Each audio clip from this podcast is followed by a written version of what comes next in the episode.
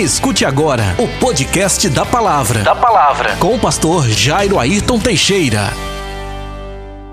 Boa noite. A igreja está muito linda, parabéns. Coisa boa ter vocês aqui. Alegra nosso coração. Hoje a gente vai pensar no tema Jesus revela a sua identidade, tá? O texto é João capítulo 8, são vários versículos, eu destaquei aqui o verso 12, para que leiamos introdutoriamente. Diz assim o texto: Então Jesus voltou a falar-lhes, eu sou a luz do mundo, quem me seguir jamais andará em trevas, mas terá a luz da vida. Quero orar mais uma vez, é bom orar, não é? Querido Deus e Pai, nós te agradecemos, Senhor, pela tua palavra. Nós te agradecemos pela tua bondade para conosco e pelo privilégio de sermos chamados teus filhos. Obrigado porque o Senhor escreveu o nosso nome no livro da vida. Muito obrigado porque o Senhor está preparando para nós um eterno lar, onde não haverá nem lágrima, nem choro, nem dor, mas haverá um tempo de glória e muita alegria na tua presença. Nos prepara, Senhor, para esse encontro e usa essa palavra para consolar e confortar os nossos corações e para dar direção às nossas vidas. Em nome de Jesus. Amém.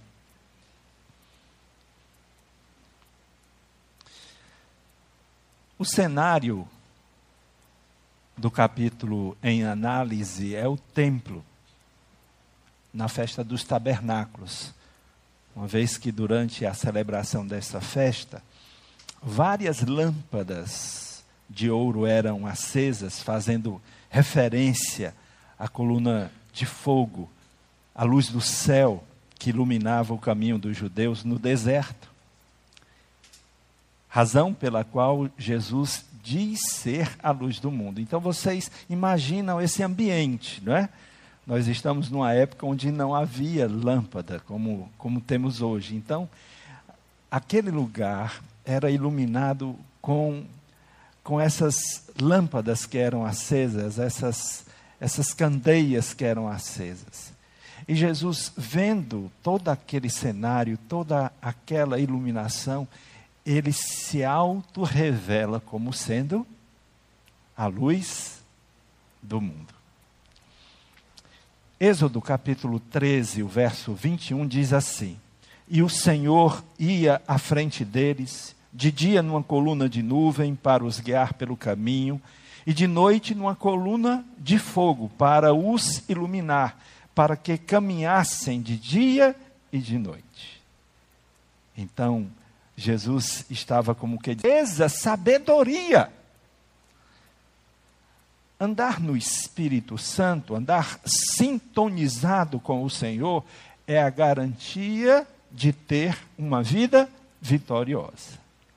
Jesus, ele disse, eis que estou convosco todos os dias, até a consumação dos séculos. Quem está em nós? O Espírito Santo.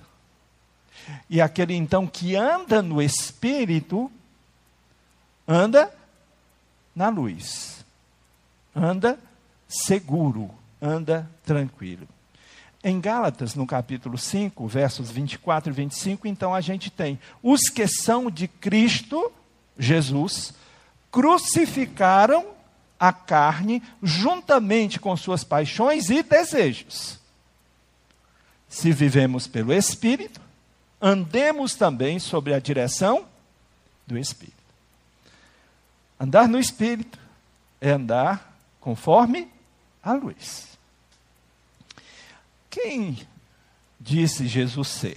Ele disse em primeiro lugar que era a luz. Mas ele disse também ser eterno, vindo de cima, vindo do céu. O texto agora é João. No capítulo 8, versos 23 e 24, verso 28, verso 56 e verso 58. Mas ele lhes disse: vós sois aqui de baixo, eu sou lá de cima. Vós sois deste mundo, eu não sou daqui. Por isso vos disse que morrereis em vossos pecados, porque não credes que eu sou. Morrereis em vossos pecados, se não crerdes que eu sou. Jesus prosseguiu: quando tiverdes levantado o Filho do Homem, então sabereis que eu sou e que nada faço por mim mesmo, mas falo como o Pai me ensinou. Abraão, vosso pai, regozijou-se por ver o meu dia. Ele o viu e alegrou-se. Jesus lhes respondeu: em verdade vos digo que antes que Abraão existisse, eu sou. Jesus é de cima.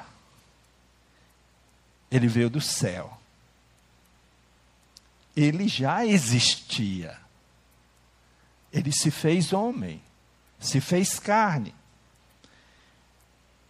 Ele é a única e a verdadeira fonte de revelação. Ele é quem revela o Pai. Ele é quem mostra o Pai.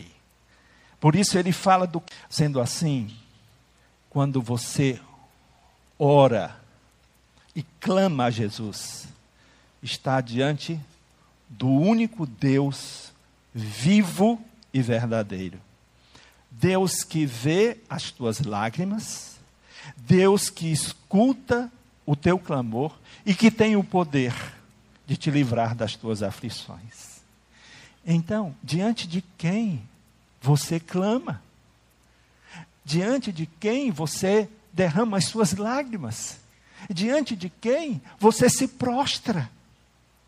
Se você está prostrado diante de Jesus, você está prostrado diante do único Deus e verdadeiro Senhor. Amém? Nele a gente pode confiar. Mas quem Jesus disse ser? Ele disse ser a luz do mundo, disse ser do céu, mas disse também ser o libertador. João 8, verso 36, agora ele diz: se pois o Filho vos libertar, verdadeiramente sereis livres. Jesus é quem liberta o homem da escravidão do pecado, que o liberta do domínio de Satanás.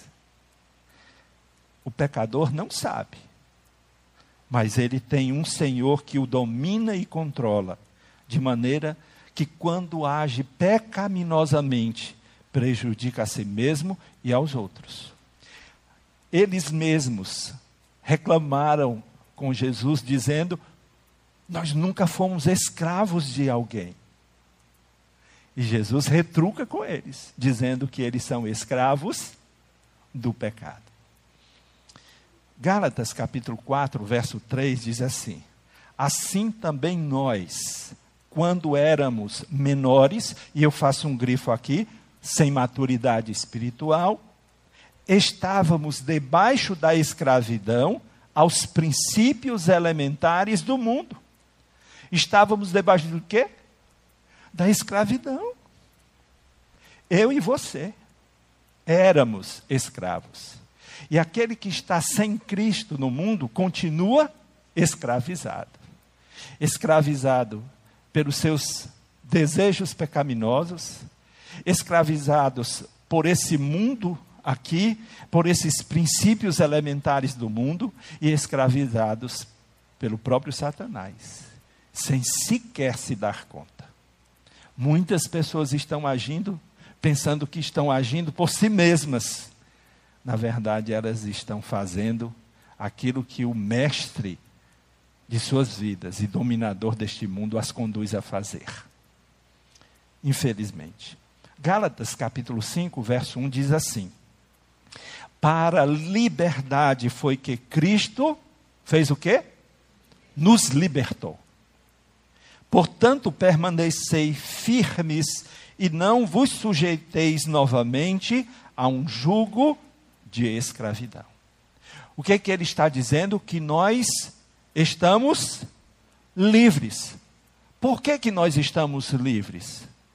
Porque o nosso libertador, Jesus, nos libertou. E qual é a recomendação? Não vos sujeitais novamente a um jugo de escravidão. Sejamos, irmãos, portanto, vigilantes e não deixemos brechas que podem nos tornar vulneráveis a Satanás, vulneráveis ao mundo e vulneráveis à nossa própria natureza pecaminosa. Lembrem-se, Efésios capítulo 2, a partir do versículo 1, diz claramente essas três lutas permanentes com as quais nós temos que lidar no nosso dia a dia. Carne, mundo e o próprio Satanás. Como dizem, evite dormir com o inimigo. Já ouviram essa expressão? Outra, não brinque com fogo. Ou seja, não confie demais em si mesmo e não se exponha a um comportamento de risco. Não faça concessões ao pecado e nem se deixe enganar pelo seu próprio coração. Olha, há muito tempo atrás eu vi uma pequena historinha querendo alertar. Ela diz assim, que uma mosca caiu na teia da aranha. Ela ficou ali presa. E a aranha, sem pressa alguma, deu a primeira volta. Deu a segunda volta e foi tecendo a sua teia, tão fininha, tão pequenininha. Quando a vítima está completamente presa, ela chega e dá a sua última, né? A sua última ferrada. E ali ela imobiliza. E ela fica chupando a vida, extraindo a vida daquele inseto, até que não haja mais absolutamente nada. É assim mesmo que o pecado faz. Por isso nós não devemos ser ingênuos e fazer concessões ao pecado. Porque hoje é uma coisinha, não... Ora, se isso vai fazer mal, hein? Amanhã é uma outra concessão, e depois de amanhã é uma outra concessão, e eu vou abrindo e fazendo concessões, e quando eu menos espero, eu estou completamente preso, dominado, sem forças, e a vida de Deus é como que vai sendo tirada de mim, até me fazer tombar. Cuidado, cuidado. Jeremias 17:9 nos diz assim: o coração é enganoso e incurável, mais que todas as coisas. Quem pode conhecê-lo?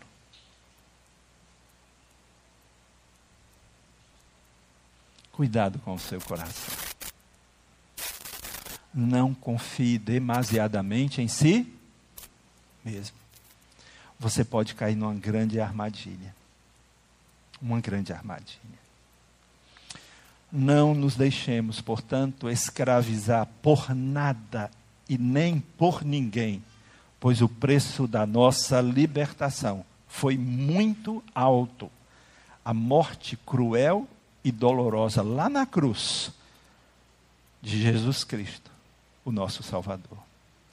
Esse foi o preço pago pela minha e sua libertação. Conhecer Jesus, sua pessoa e natureza, deve nos conduzir a uma vida cristã mais autêntica e a uma atitude sincera de verdadeiro adorador. Ele é a nossa fonte de luz e verdade. Não é o que eu acho, Ontem a pregadora aqui do culto dos jovens falou com tanta propriedade, a Lorena. Não é o que eu penso, o que eu acho. A palavra é a verdade. Ele é o nosso Deus vivo e verdadeiro e está presente todos os dias, em todas as situações da nossa vida. Sejam elas boas ou desagradáveis. Ele está presente. Ele é o nosso libertador. E a garantia da nossa vitória sobre a nossa própria carne, sobre o mundo e sobre Satanás. Ele é quem nos dá a vitória. Por isso nós precisamos dele sempre, todos os dias. Não dependa da sua carne. Dependa do Senhor. Por isso, Apocalipse capítulo 5, verso 12 e 13 diz assim: digno é o cordeiro que foi morto de receber o poder e riqueza e sabedoria e força e honra e glória e louvor. Ouvi também toda criatura que está no céu, na terra e debaixo da terra e no mar, e a todas as coisas que neles há, dizerem: ao que está sentado sobre o trono e ao Cordeiro, seja o louvor e a honra e a glória e o domínio pelos séculos dos séculos. Amém? Ele é digno. Ele é digno.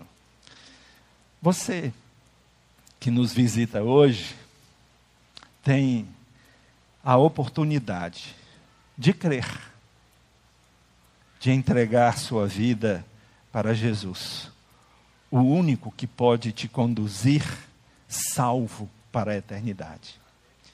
Essa igreja não tem o poder de te salvar. Esse pastor, coitado, esse aqui não pode mesmo. Nenhuma religião, nenhum credo, nenhuma crença pode te salvar. Só há um que pode te salvar: Jesus. Jesus. Ele ofereceu a sua própria vida pela sua. Ele deu a vida dele para resgatar a sua vida. Ele morreu a minha e a sua morte. Nós precisamos dele. Você precisa dele. Você quer hoje tomar a sua decisão? A decisão de entregar a sua vida, a sua eternidade, aquele que morreu na cruz do Calvário, mas que ressuscitou ao terceiro dia, e ele vive pelos séculos dos séculos. Vamos orar. E se você ainda não tomou a sua decisão, aqui, você que está em casa, tome hoje a sua decisão. Não deixe para outro dia, não deixe para outro momento, porque hoje, se ouvirdes a minha voz, não endureçais os vossos corações, diz o Senhor. Vamos orar? Deus bendito, Deus eterno, nós te louvamos, Senhor, pela beleza da tua santidade. Nós te adoramos, Senhor, pelo sacrifício do teu Filho Jesus Cristo. E nós te pedimos que teu Espírito, que está aqui, que habita em nós, possa nesse momento, Senhor, fazer aquilo que homem algum pode fazer: convencer do pecado, da justiça e do juízo.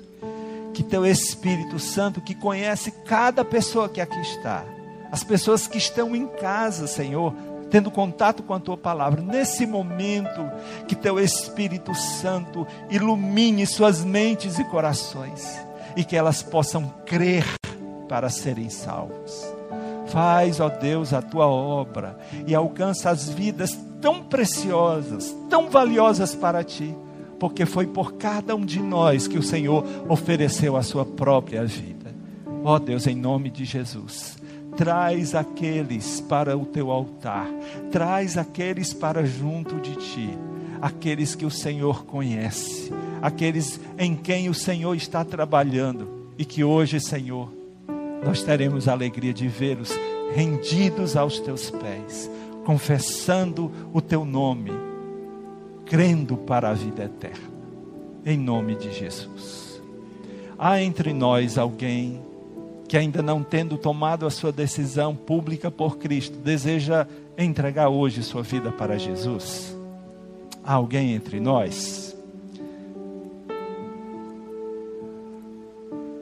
Há alguém entre nós que, ouvindo a palavra hoje, publicamente, quer receber a graça e o perdão dos seus pecados?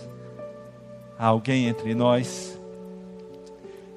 Alguém afastado do Evangelho, alguém afastado da igreja, que hoje deseja reconciliar-se com o Senhor, que deseja publicamente reconciliar-se com a igreja? Alguém?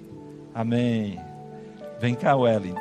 Wellington, domingo passado ele ouviu a palavra, e depois do culto ele falou: Marcos, eu não tive coragem não, mas domingo eu votei, e hoje o caba cumpriu a palavra. Amém. Tem mais alguém? Tem mais alguém? Se você estava orando assim, rapaz, se um tiver a coragem de ir, eu vou depois. Olha, já tirou seu medo, já veio alguém aqui. Tem mais alguém? Nós vamos orar pela vida do Wellington e agradecer, porque a graça do Senhor se manifestou e está presente na sua vida. Querido Deus e Pai, em nome de Jesus, Senhor, nós apresentamos a vida do Wellington e te pedimos que o Senhor o abrace, o acolha e o livre de todos os seus pecados, de todas as suas culpas. Que o Senhor dê banho de graça e que ele seja purificado em nome de Jesus. Que dos seus pecados o Senhor não mais se lembre. Que o Senhor possa fazê-lo mais que vencedor em Cristo Jesus. E que seus pés se firmem na verdade. E que a sua vida, Senhor, seja um grande testemunho para todos aqueles que o conhecem. Em nome de Jesus. Amém e amém. Que Deus o abençoe, Wellington. Louvado seja o nome do Senhor. Muito bem, nós vamos encerrar o nosso culto. Eu quero apenas dizer da minha alegria em saber que nós teremos agora um seminário batista para orientar e indicar para as nossas ovelhas, os nossos membros. Eu sempre desejei que nós tivéssemos acesso a uma formação, a uma entidade, a um seminário batista, para que os nossos futuros pastores, pastoras, missionários e missionários fiquem seguros, tranquilos, com uma formação abençoadora. Eu sou fruto da formação de um seminário batista, e eu fico muito alegre por ter me formado no seminário batista, e eu fico feliz com a possibilidade que todos vocês têm de ter uma boa formação teológica, segura, uma formação de excelência. Então, fico feliz por isso, que a gente possa apoiar os nossos vocacionados e vocacionadas para que eles tenham uma formação segura e que eles possam dar muitos frutos para o louvor, honra e glória do Senhor Jesus. Amém, irmãos? Vamos orar e encerrar o nosso culto. Pastor Gilmário, eu passo a palavra para o irmão. Que maravilha, não é? Vida no altar, não tem nada, né? Nada que seja superior a isso. Vida se rendendo diante de Deus. Que Deus te abençoe, conte conosco, nós estamos aqui para cuidar de você. Vamos orar, vamos ficar todos de pé, agradecer a Deus por esse momento. Que momento, né? Hoje, como sempre, é muito maravilhoso.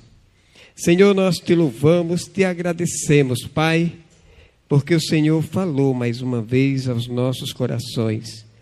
E com certeza, Senhor Deus, nós sentimos a Tua presença desde o início, quando o Senhor libera a igreja para louvar, exaltar e bendizer o Teu santo e glorioso nome. E estamos felizes, ó Pai, por mais uma vida se rendendo no Teu altar, dizendo que aceita Jesus, o Teu Filho, como Senhor e Salvador. Ó Deus, esse sim se libertou das garras de Satanás. Te peço, Senhor, que tenha misericórdia de todas as pessoas da terra, que o Senhor esteja trabalhando através do Teu santo e glorioso Espírito, e que vidas se rendam, Senhor Deus, a Ti, e que o Senhor seja glorificado, exaltado, porque nós sabemos que um dia o Senhor virá sobre as nuvens com poder e grande glória, e arrebatará, Senhor Deus, a Tua igreja para viver, Senhor Deus, contigo no paraíso, em um lugar muito especial preparado pelo Senhor para cada um de nós. Leva-nos em paz para nossas casas, Senhor. Nos livra de todos os males, nos dá, Senhor Deus, uma semana de tranquilidade, de sossego, de trabalho, de prosperidade, de saúde. Que a Tua igreja possa se alegrar, Senhor Deus, durante toda essa semana, entendendo que o Senhor está ao lado, caminhando conosco e nos orientando, nos instruindo na nossa caminhada. Nos abençoa, Senhor, nos dá a Tua paz, pois eu Te louvo e Te agradeço em nome santo de Jesus. Amém e amém.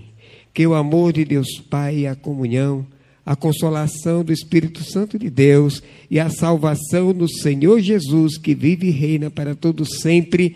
Amém e amém. Vão para suas casas em paz, que o Senhor os acompanhe. Você ouviu o podcast da Palavra com o pastor Jairo Ayrton Teixeira.